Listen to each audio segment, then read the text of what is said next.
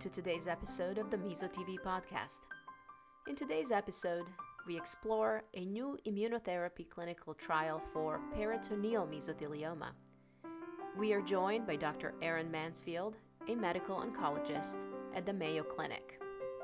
Meso TV is a video program adapted to audio only for this podcast, produced by the Mesothelioma Applied Research Foundation, a national 501c3 nonprofit organization. The Mesothelioma Applied Research Foundation provides patient support and education services, funds peer reviewed research, and advocates for increased funding of mesothelioma research. This season of programming is made possible with the support of our generous sponsors. They are MRHFM, Belluck and Fox, Bristol Myers Squibb, Novocure, Merck, the Gori Law Firm, and Early Lucarelli, Sweeney, and Meisenkothen.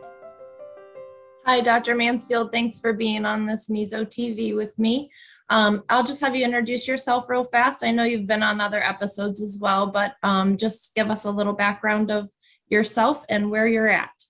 Yeah, thank you for having me back. I'm Aaron Mansfield. I'm a medical oncologist at Mayo Clinic in Rochester, Minnesota. Thank you. And we're here today. We're going to talk about a peritoneal um, clinical trial that you're heading up. Um, and I kind of wanted to start with um, why this is so important and a little bit about um, peritoneal mesothelioma because it is so rare and there are limited trials out there about it. Yeah, th- this trial's been a labor of love. It's been in development for about four years uh, between the cooperative group and the National Cancer Institute, and it just recently uh, has been activated, received central IRB approval. So the uh, purpose of having this is we have so little prospective data available for peritoneal mesothelioma. So much of what we do for the disease is extrapolated from what we do for pleural mesothelioma, uh, single institution case series, and we have very, again, very little prospective or randomized data. A number of trials for pleural mesothelioma don't include patients with peritoneal mesothelioma. Uh, some of them do. Uh, some of those have been negative, so they haven't changed practice per se, uh, and we often don't get a great subgroup analysis. So, anyways, the point is, I see these patients. I try to figure out what to do with them, and I feel like there's this wide open field, and I don't know where the signposts are. So eh, this was uh, again an effort of four years to try to bring some evidence to what the best management is for these patients. And being a medical oncologist, uh, that perspective is for what, what's the best with systemic therapy. Yeah, what, what should uh, what should we be offering to them? And right now um, in the peritoneal space, there is not really a standard of care, correct? Well, again, we extrapolate from pleural mesothelioma and we also work with our colleagues in surgery. So we rely on their surgical opinion to help us determine uh, can this patient go to surgery or not. And then if not, then we're reliant upon what we do for pleural mesothelioma to guide uh, what we recommend. Um, sometimes our surgeons will say, well, we might be able to operate, but can you shrink this down a little bit? And then we have to decide between chemotherapy or the newly approved immunotherapy for pleural mesothelioma to help make that assessment. Perfect. Um, as far as the trial goes, it is a randomized, it's a phase two randomized trial. Can you just talk a little bit about what phase two means? Yeah, so um, I, I may answer that by starting with phase one. Uh, Most phase one trials have a goal of establishing the safety of a drug or a combination or the safety of a certain regimen within a disease. So we, we know patients with peritoneal mesothelioma get platinum based therapy uh, and have had immunotherapy and have tolerated it. So we don't think we need to do that basic type of phase one study. So phase two studies, uh, they come in different flavors, but the goal of those is to really get a sense of whether a treatment is effective or not. Some of them are randomized, others are not. Even though this one is randomized, all patients get therapy Okay. Um, most people would argue that a platinum based therapy is the standard of care for peritoneal mesothelioma, and that is offered to everyone. Now, half the patients will also get immunotherapy with that chemotherapy. And what we're trying to do is see uh, whether or not that improves responses to our treatments. So that's the key here. We're adding one thing to what the standard is and seeing if there's a difference in responses uh, between those who do and don't get that additional immunotherapy on top of the standard. Wonderful. And the other um, really good thing to point out with this study is that you can be surgical or non surgical, correct? Exactly. This uh, variant mesothelioma, I, am sure to viewers of the foundation it may seem common, but uh, this is actually a rare variant of a rare disease. And, and with that being said, we try to design the trial to uh, incorporate anyone, be it surgical or not. Um, it, it, it's uh, we just wanted to try to again maximize uh, who could go on to the study, whether or not they're surgical candidates. Wonderful. And I wanted to break down the arms a little bit of the actual trial for um, any patients that may be watching this and maybe thinking about um, entering the trial. So I was going to start with um, it's actually arm two, which is the um, arm that has the chemotherapy in it, but no immunotherapy. Um, and within that, there is a surgical and a non surgical. Um, and they get a platinum base Alimta, and then also Avastin, correct? Correct, correct. Okay, and they get four cycles of that. Correct. And then after the four cycles, um, if you could explain kind of what mm-hmm. happens between the difference if you're surgical or non-surgical. Yep. So after, uh, so that backbone we think would be a, an accepted standard to give. Um, we, we, it's been in the guidelines for pleural disease. The MAPS trial for, uh, conducted in France helped uh, create this regimen. So yep, patients would get these four cycles. We would get imaging to see their response. And if they are surgical candidates, they could then go to surgery uh, once they recover from surgery, they would be observed with imaging to uh, look for recurrence and uh, other things that way. If they are not surgical candidates, they can then proceed with maintenance therapy. And for this arm, it's a little unique where um, the treating physician can either give maintenance bevacizumab, very similar to the original clinical trial that uh, showed benefit to this regimen. We would drop the carboplatin and pemetrexed, and they could give um, bevacizumab, the anti-VEGF drug, or they could switch to the immunotherapy because that had not been given. So that's really at the discretion of the treating physician. Because if there is a response, uh, with the three drugs without the immunotherapy, you might be able to maintain that with the bevacizumab and switch to an immunotherapy later. If okay. not, um, then that um, immunotherapy would be an option. So this way, there, there's still um, treatment options for patients uh, to consider, even if they're not surgical candidates. Mm. Perfect. And then the experimental arm, um, they get four cycles up front of the platinum the Alimta, the bevacizumab, and then um, the added immunotherapy. Correct. Um, could you tell us a little bit about um, how those break down if you're surgical or non-surgical?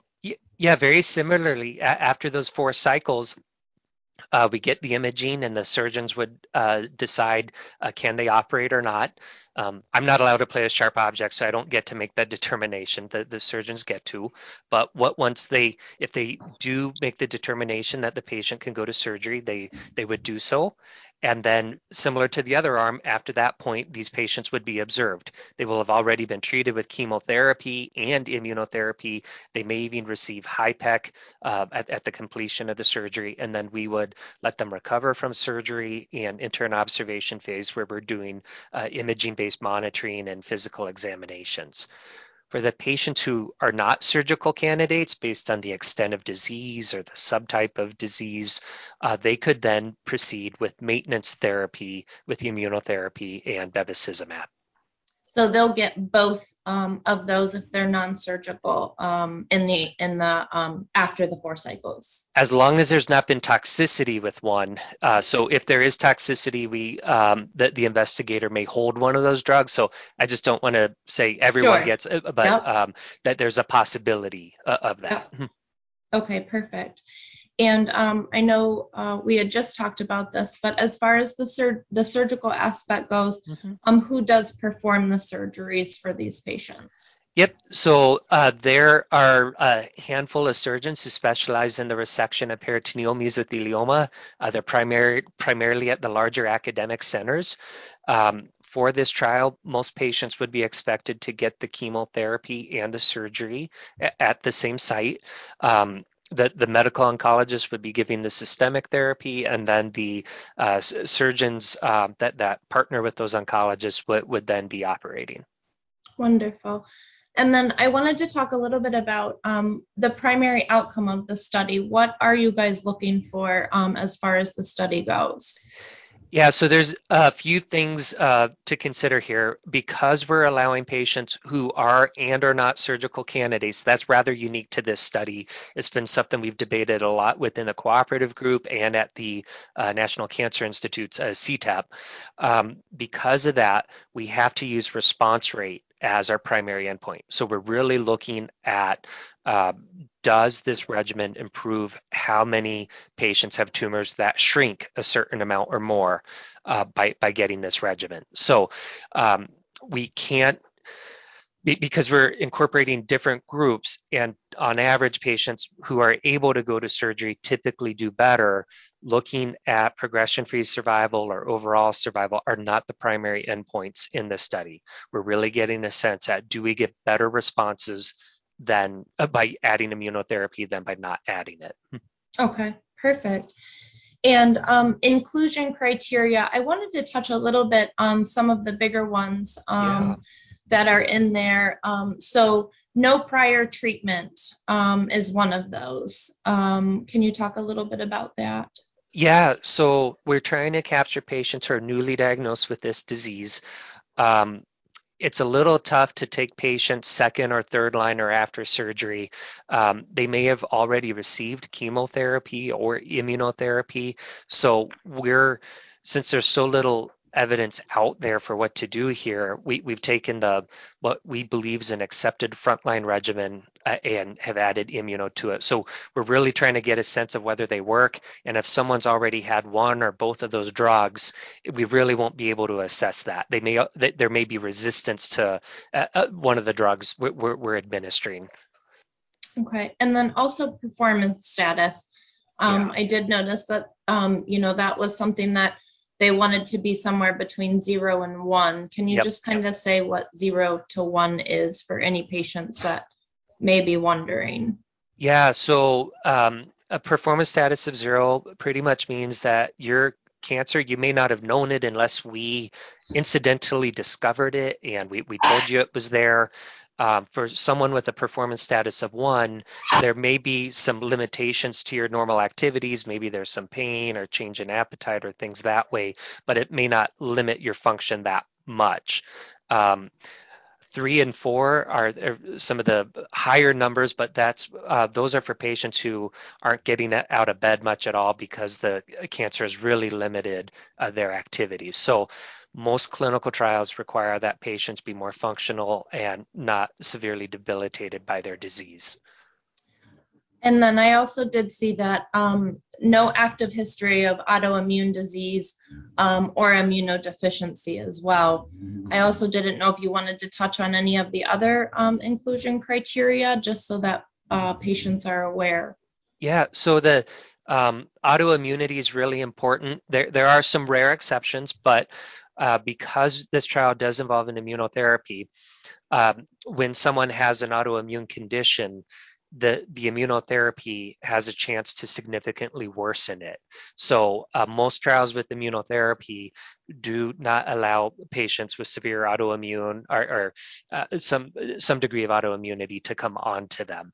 Now we're, we're still trying to tease out which autoimmune conditions um, you know wouldn't preclude the use of immunotherapy but this trial is sort of in line with the other ones out there right now where uh, th- those patients are unfortunately excluded from from participation and I wanted to um, also get your insight a little bit um, on the actual immunotherapy that you're yeah. using. I know that patients are going to wonder a little bit about the side effect profile of it. Um, and also kind of how it works. Um, it is a PDL1 as well. Um, if you could just sort of update us a little bit on what that means. yeah. And why this was cho- why this immunotherapy was chosen. Yeah, so we are using atezolizumab. It, it is a generic name. Uh, the brand name is Tecentriq. Uh, this is made by Genentech. Um, it's a PD-L1 inhibitor. It's been FDA approved for other indications um, like small cell lung cancer and non-small cell lung cancer, where we've seen it has activity in, in other malignancies. So we know it's an active drug. Um, it binds to PD-L1, as you mentioned. Uh, the other end is PD-1. So drugs like pembrolizumab and nivolumab bind to uh, PD-1.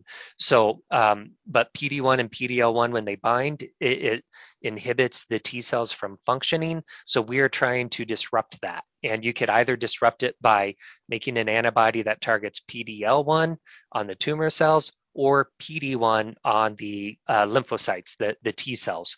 So I'm really agnostic as to which end we target. We see it works in other malignancies to target either of them. There may be some nuances in terms of uh, adverse events and whatnot, but I do think we've seen lots of efficacy across multiple tumor types with either approach. So um, I, am thrilled that we have a pharmaceutical company sponsoring the trial and providing the drug.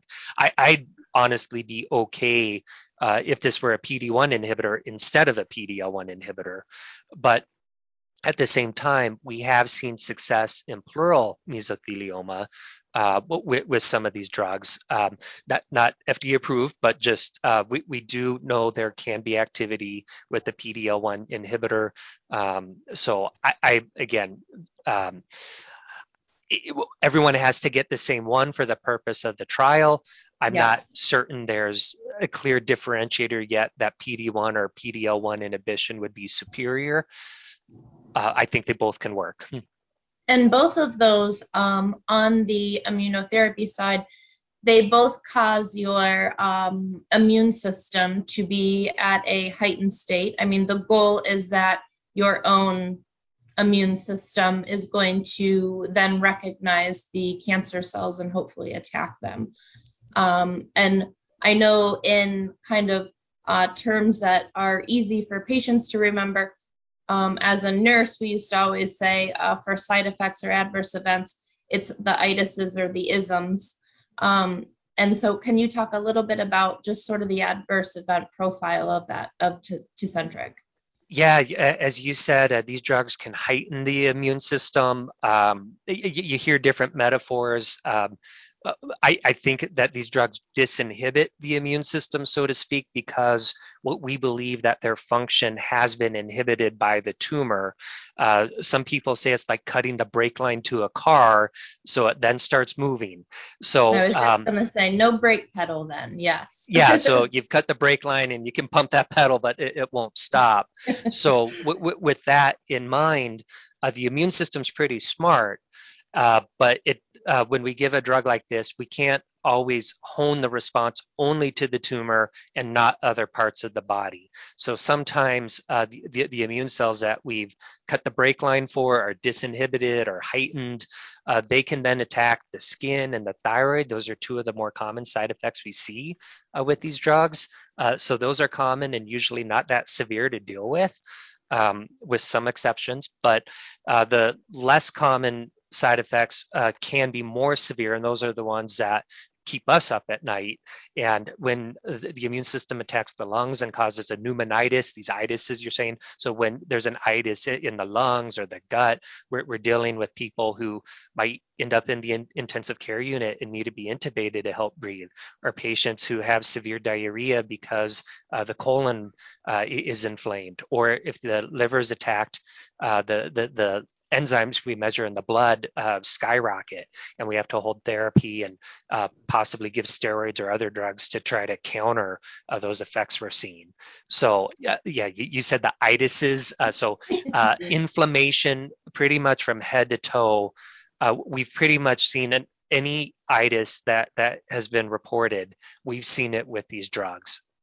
and the big thing is uh, for these patients to know is that um, reporting any sort of um, difference in status is very important to your healthcare professionals because the earlier that we catch these itises or isms makes a huge difference on whether or not they can actually stay on drug.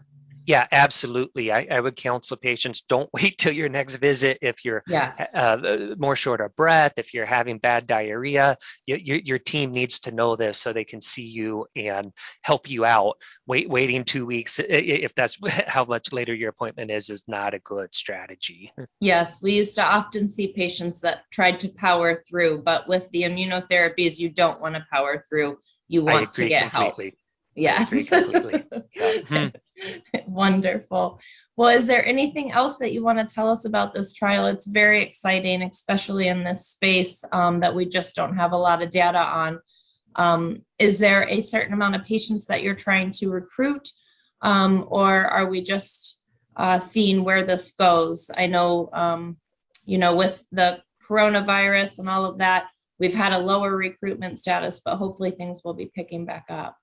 Yeah, I think the pandemic's really affected uh, clinical trial activation, accruals, uh, but at, even though the pandemic is a huge concern and uh, we're, we're, trying to work around that, we still need to think about our, our, patients with mesothelioma and other cancers and move the needle forward to figure out the best treatments for them. So um, th- this trial, it, it, just opened, so our site and others are starting to activate it. So um, as of today of the recording, it's not available this second, but at, at, at the Mayo Clinic system, it will be soon, and other sites are coming on board too. So the, the hope is uh, end of 2021 or early January, we start seeing uh, the trial be made available um, to, to, to, patients around the country. Um, the goal is to accrue just over 60 patients, and it, that would mean 30, about 30 in each of the arms. Um, when, when we have trials open, there's um, analyses to make sure they're meeting accrual goals, and if not, um, trials may get shut down. But it, it's a rare variant of a rare disease. It took a long time to um, to develop and bring to this stage. So the hope is we uh, can accrue to this in just a two to three year period and uh, provide the community with data to see if this is an approach uh, we should be offering our patients. So. Great. Thank you so much for joining me today. I really appreciate that you came on today for us to tell us about this and hopefully uh, we can get this trial up and running and um, get some patients into it. Yeah, thank you for the time. I really appreciate it. Thank you.